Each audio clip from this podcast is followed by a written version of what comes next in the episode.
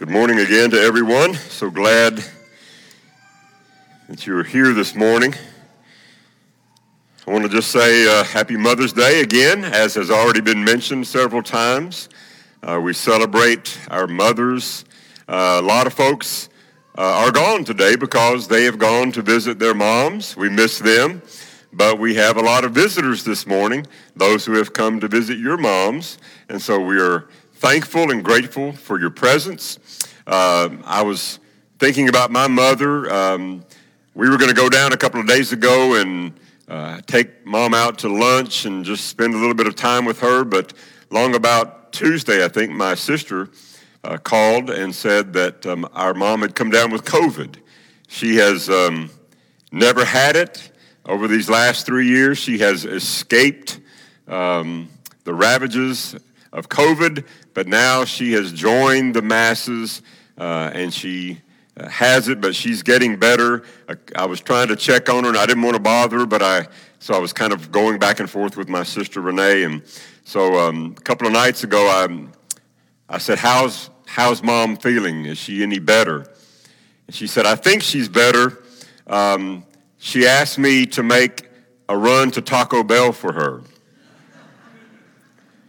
So I thought, either mom is feeling better or she has lost her mind once and for all. I don't know. But I'm, I'm thinking that she's feeling a little bit better. Um, we put her on a prayer list, and uh, thank you for, uh, for praying for her with me. Uh, at 81 years of age, um, you always kind of worry about things. I don't, I don't think she would mind me telling you that.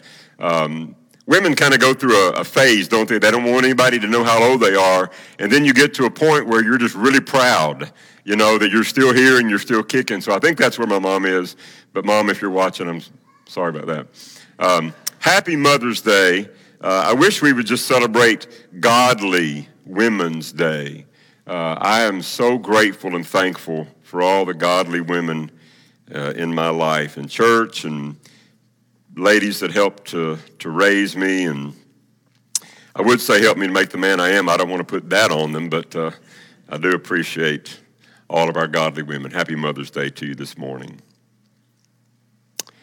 Psychologist William Glasser, you may know that name. He, um, a pioneer in the field of psychology, passed away about 10 years ago at the age of 88. But years ago, uh, in an interview in Psychology Today, Glasser is quoted as saying this. He said, When you go to a therapist, all you are doing is buying a friend. You could get rid of all of us psychologists and psychiatrists, and the world would never miss us.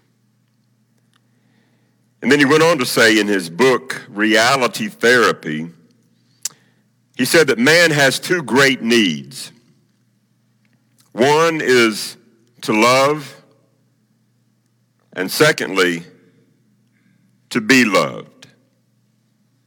All of us have those two great needs to love and also to be loved.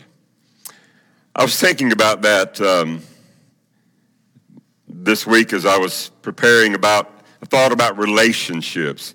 Um, Jackson, I appreciate your words this morning. Um, I was sitting there thinking, we did not coordinate this, but it, it, works out beautifully how the Spirit was working in his heart and also in mine this week about how we are to be one body, one family, to, to really love each other and to care for, for each other. We need to love and we need to be loved. I was thinking about back when I was in elementary school, I was in first grade at Taylor Stratton Elementary School in Nashville, Tennessee. Um, when I was in first grade, there was a little girl named Beverly, and she liked she liked me, but I didn't like Beverly. I don't didn't like any girls. I don't think at that time. Well, we would go out on the, the playground, and oftentimes Beverly would try to chase me down, but she couldn't catch me. Now, no one has ever accused me of being fast, but Beverly was really not fast at all. I mean, I was never fast, but I was quick. I Had a quick first step. So Beverly she couldn't catch me, but there was another friend. Her name was Althea Robinson. She was very fast. She could always catch me. So oftentimes she would catch me, and, and then along would come Beverly, and I would escape her grasp and take off running again. Well, one time, I don't think it was on purpose. At least I'm going to give her the benefit of the doubt. But one time when Althea caught me, she tripped me, and I tumbled to the ground. And there was Beverly closing the gap. She was getting closer and closer. And before I could get up, she kissed me on the cheek. It was like when Snoopy kissed Lucy, you know, it was like, ah, boil water, germs, cooties, you know. Uh, it, was, it was the worst thing in the world. Secretly, I think I kind of liked it. I'm not sure. But I acted like I didn't like it. Beverly liked me, but I didn't really like Beverly. Now, fast forward two years from, from that time. I'm in third grade. I'm in Mrs. Pearson's class. Sweetest, most godly woman you've ever met. I'm sitting there, and as often would be the case, I was through with my work before some of the other kids. I'm not saying I was smarter than them. I'm just saying I was pretty smart. But anyway, um, I, would, I was through with my work, and oftentimes Miss Pearson would ask me to, to help some of the other kids. And so I was doing that, and, and everybody was just kind of talking and everything.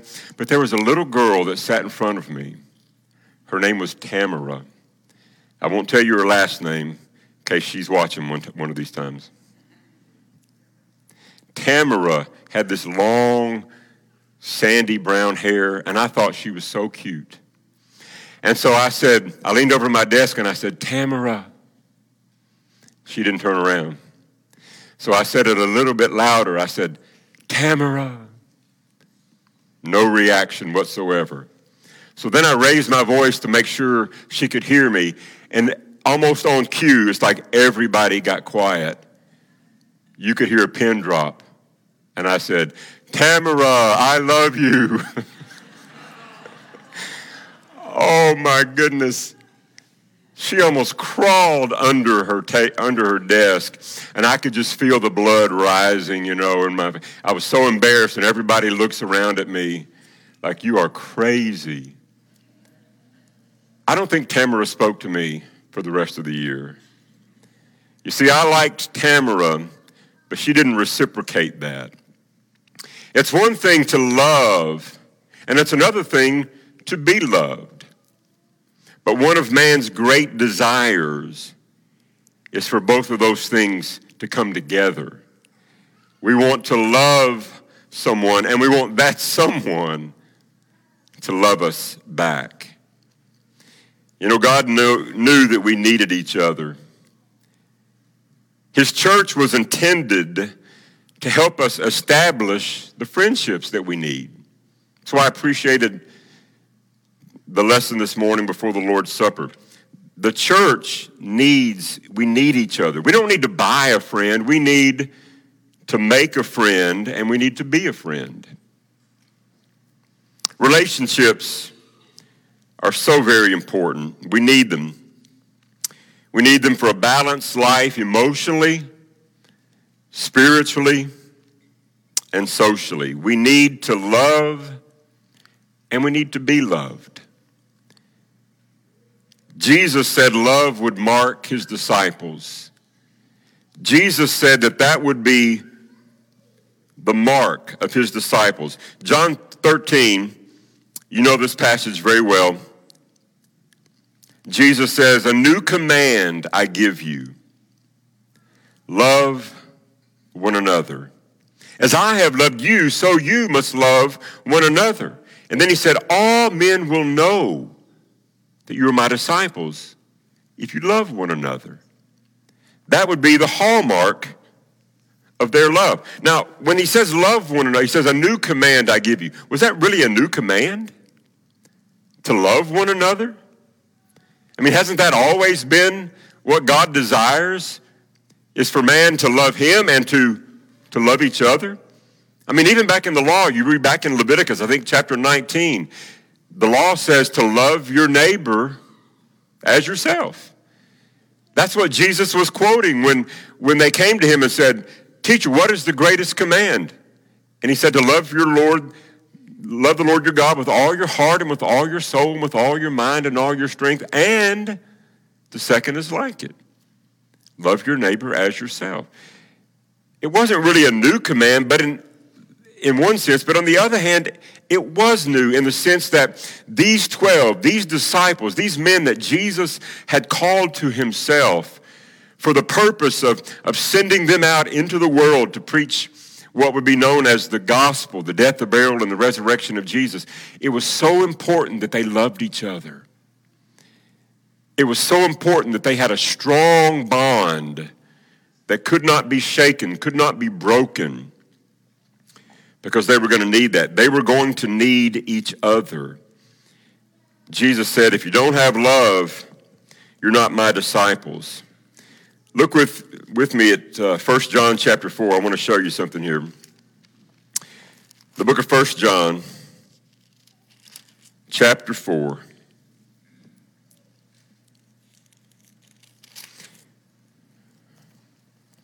We're going to fast forward down to uh, verse verse 7.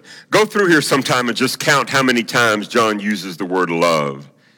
I think it's like 27 times in these next few verses he uses the word love.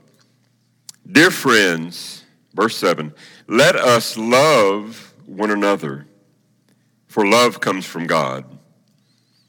Everyone who loves has been born of God and knows God.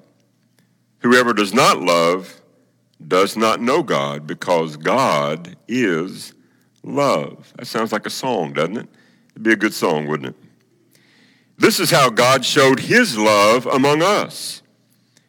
He sent his one and only Son into the world that we might live through him. This is love. Not that we loved God, but that he loved us and sent his Son as an atoning sacrifice for our sins. Dear friends, since God so loved us, we also ought to love one another. No one has ever seen God, but if we love one another, God lives in us, and his love is made complete in us. God knew that we needed each other, and Jesus said, love would mark his disciples. Jesus needed friends. Did you realize that? I think sometimes we, we, we just think of, I, I think of, of Jesus coming down as a man in the flesh, and he was, he was so strong, and, you know, we think about him being impervious to sin, and he walked through this world, and, and nothing really bothered him. That's, that's, not, that's not my Jesus anymore. When Jesus took on flesh, he knew what it was like to be tempted in every way, just as we are. But, as the Hebrew writer said, he had no sin. When Jesus took on our flesh, he became like us. He, he needed friends. You think about John chapter 11. Uh, several months ago, we talked about the raising of Lazarus. Jesus took comfort with his friends, Mary and Martha and Lazarus. You remember when the sisters sent word to Jesus that Lazarus was sick? They said, Lord, the one you love is sick. Jesus needed friends, just like we need friends. Think about the night before he was crucified when he went to the garden. Who did he take with him? Peter, James, and John. Out of the 12 that he called to himself, there were three of those 12 that he seemed to be even closer to than the rest. Peter, James, and John. And he said, I want you to, I want you just to stay with me. I want you just to watch with me while I pray. Jesus needed friends, and we need them as well. We also need friends with whom we can share. We need friends with whom we can share. Turn your Bibles to the book of James. It's a very familiar passage. I want to show you James chapter 5.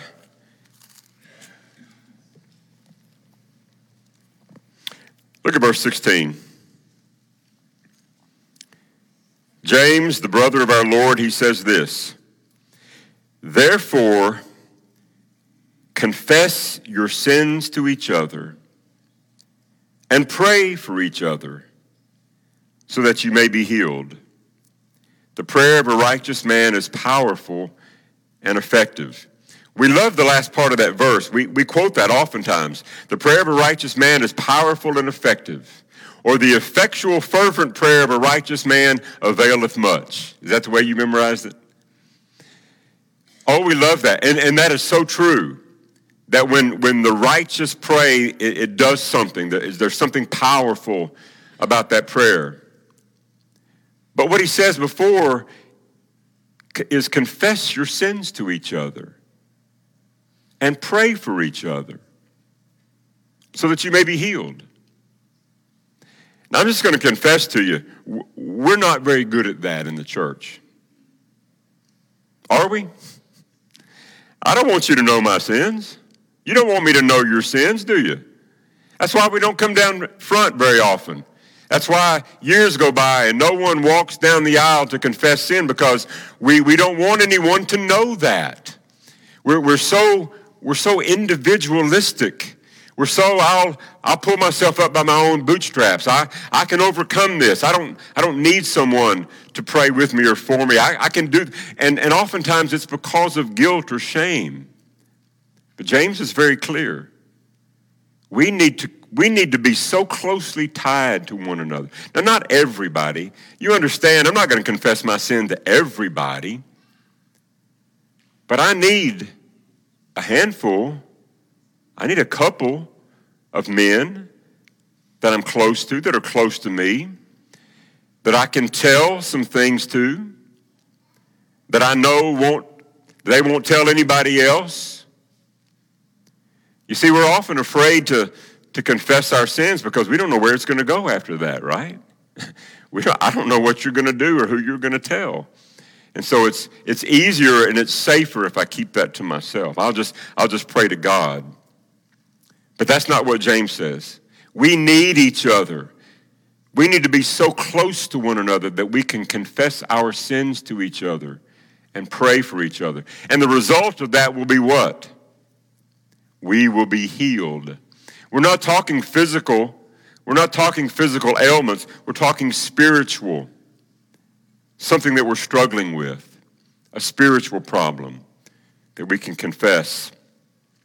Confess sin to each other and pray for each other. We need a real friend, one who loves us, shares our hurts, and will pray with us. Let me read something to you this is written by a woman named Marilyn Parker, almost 50 years ago now. She's talking about friendship. She says this Let me walk with you. Let me hold your hand. Let me listen quietly to the turmoil inside you, which you would not dare to express, even if you could find the words. Let me love you when you don't want to be loved.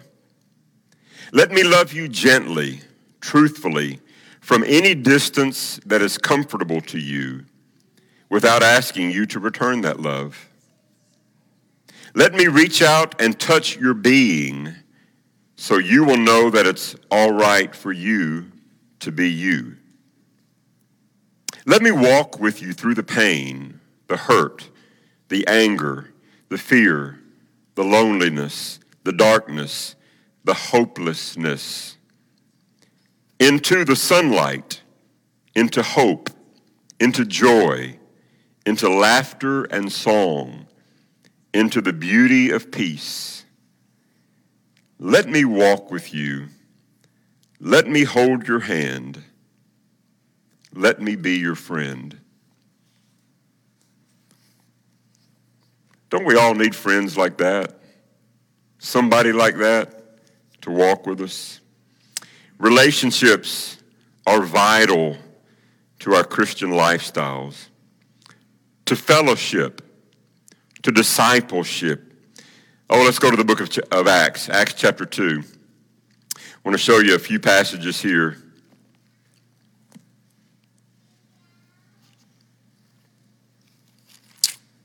All of this is familiar to you, but I want to I just want to remind you. Acts chapter 2. Look at verse 42. The word of the Lord. They devoted themselves to the apostles' teaching and to the fellowship, to the breaking of bread and to prayer. Everyone was filled with awe, and many wonders and miraculous signs were done by the apostles. Look at this. All the believers were together and had everything in common. Selling their possessions and goods, they gave to anyone as he had need. Every day they continued to meet together in the temple courts. They broke bread in their homes and they ate together with glad and sincere hearts, praising God and enjoying the favor of all the people. And the Lord added to their number daily those who were being saved. Dynamic enthusiasm that this body had. Go to chapter 4. Look at verse 32. As a preacher, it's, it's hard to hear, it's hard to hear that. you know, today, it's hard to hear that. I, I hear a, a, couple of pages turning and I love that, but it's hard, it's hard to hear that. So, so hold up your Bible if you're doing that when, I, when it comes time. All right, I see a couple of iPads. All right, there's a, there's a Bible. I love it. Acts chapter 4, look at verse 32. All the believers were one in heart and mind. No one claimed that any of his possessions was his own, but they shared everything they had. With great power, the apostles continued to testify to the resurrection of the Lord Jesus, and much grace was upon them all. There were no needy persons among them, for from time to time those who owned lands or houses sold them brought the money from the sales and put it at the apostles' feet, and it was distributed to anyone who had need. These seemed to be folks that were in touch with one another, folks that loved each other deeply, sincerely, from the heart. Acts chapter 5, verse 12.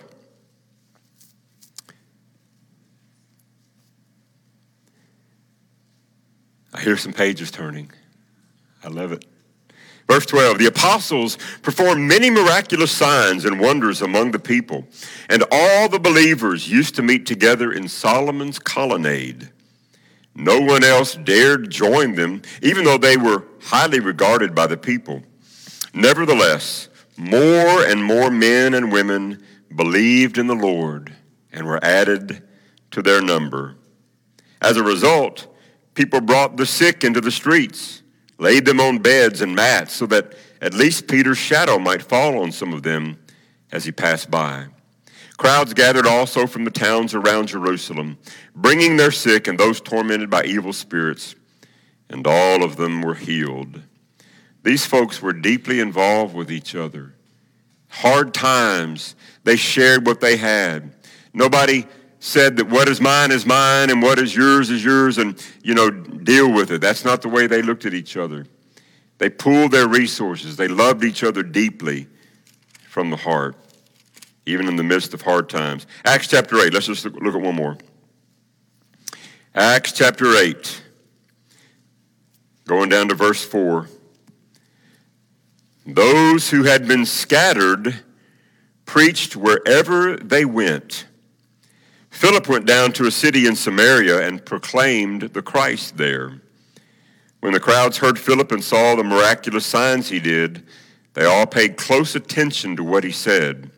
With shrieks, evil spirits came out of many, and many paralytics and cripples were healed.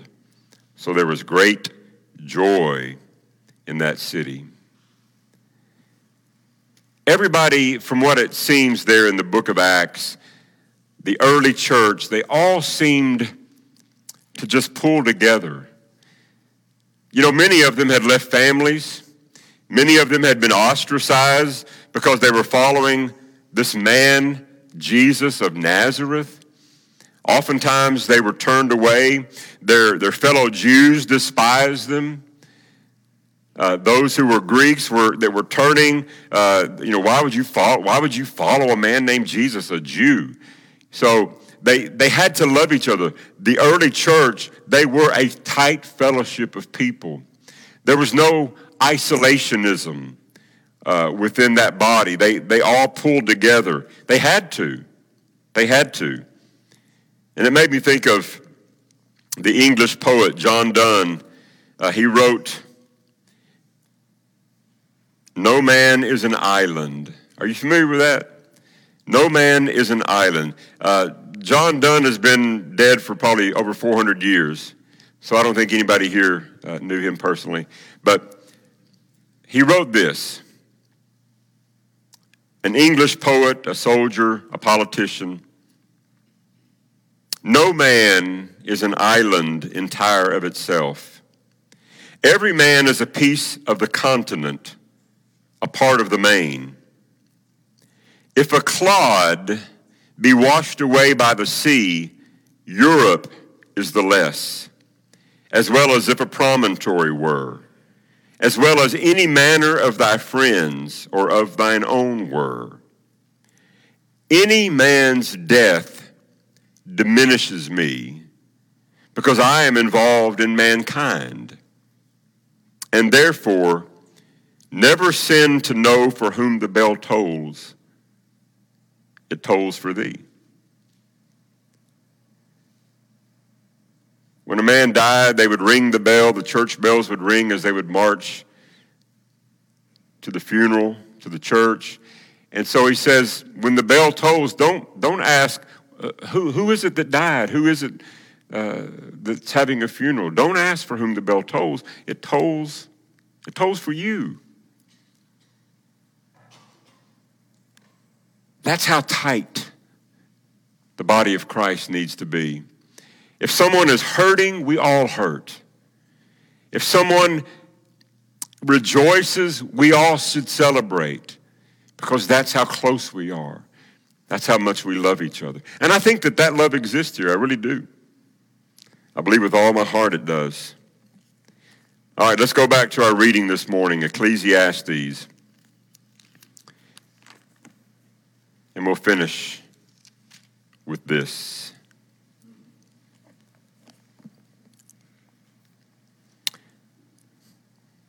Oh, Ecclesiastes chapter 4, not 9. Chapter 4. I love this. This is all about relationships. The word of the Lord says, Two are better than one because they have a good return for their work. If one falls down, his friend can help him up. But pity the man who falls and has no one to help him up. Also, if two lie down together, they will keep warm. But how can one keep warm alone? Though one may be overpowered, two can defend themselves. A cord of three strands is not quickly broken. Verse 9, you have mutual effort. Verse 10, you have mutual support. If, if somebody falls down, his friend can help him up. Mutual encouragement in verse 11. Verse 12, mutual strength because you're pulling together. When we share life's experiences, only then do we truly enjoy them and make them enduring. And you know, we've got to be willing to risk change in order to have stronger relationships. We've got to get out of our comfort zones. We've got to learn to love each other deeply and from the heart. I was thinking back um, last week when we were uh, roofing uh, on the Waller's house. I see uh, Karen and Barbara here this morning. Um, what a joy it was to get out there and to work hard, knowing that what we were doing was accomplishing something for our, our sweet sisters. something that they needed to have done. And in the process of working alongside of those other people, I felt like I got to know some of those people a little better in a way that I wouldn't have known them had I not been up on that roof.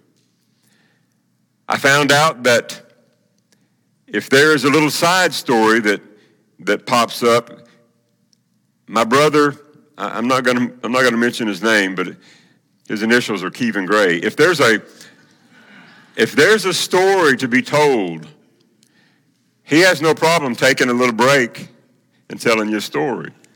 You know what I'm saying? Well, I, just wanted to I just wanted to cut a, a piece that fits right here, but he's got a story to tell, so we we stop and listen. And the man's a turkey hunter. He'll, he'll pull his phone out on the roof and show you pictures of, of his turkey. I wouldn't have known that about Kevin had I not been up on the roof working with him. Mutual love, mutual. We're, we're working for someone else, but in the process, I'm learning to love these men. I also know that um, Bill Mendenhall, if there is a job to be done, that rascal hooks it up and gets it done. I mean, he, he, don't, he don't take a break like Kevin. I mean, Kevin will take a break and tell a story. Bill is like, work, work, work, work, work. And that's good. We need all kinds. And I'm there to supervise and take pictures, you know, making sure everybody's doing what they need to do. I got to bring something to the table. You know, we have such love for each other here in this place. I really believe that the Northside family loves each other deeply and from the heart. But there is a world of people outside of these walls. Literally, they're, they're crying. They're hopeless. They, would, they need this. They may not even know that they need this. But our world is so full of people that just don't have hope. They, I mean, without God, and you look at what our world has to offer these days, the struggle that we have between races, between genders, between different uh, ideologies that are, are manifesting themselves, people are just, they're, they're without hope. Where, where do I go to find real hope and comfort? I would offer to you this morning that the local church is the hope of the world because we know Jesus.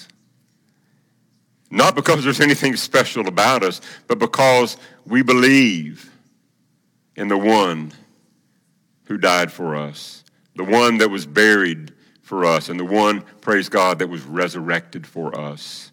We believe in that. And because of that, we have hope. There's a whole world that needs to enter into this kind of fellowship. And I would not be ashamed for a moment to invite someone into this because I believe with all of my heart that they would be loved and they would be cared for because I believe that's the kind of fellowship that we have. We need each other. Jesus needed people, Jesus needed friends, and we need them. We need to love and we need to be loved. And that's what our world needs. I want to continue to encourage you to pray for those on your relational map, those people that you know that are close to you but far from God. They need what we have. They really do. Let's pray. Our God and our Father, we just pause to say thank you. Father, thank you for the church. It was in your wisdom that you decided this beforehand to give us a body of people to belong to, a family, a name, that we wouldn't just wander around aimlessly, but we would have a place that we belonged, people that would love us in spite of us and care for us. Father, we want many more to know this same kind of love and fellowship. Give us eyes to see that there are those around us that are struggling, that are hurting, that are living without hope. And help us, Father, to invite them into this fellowship.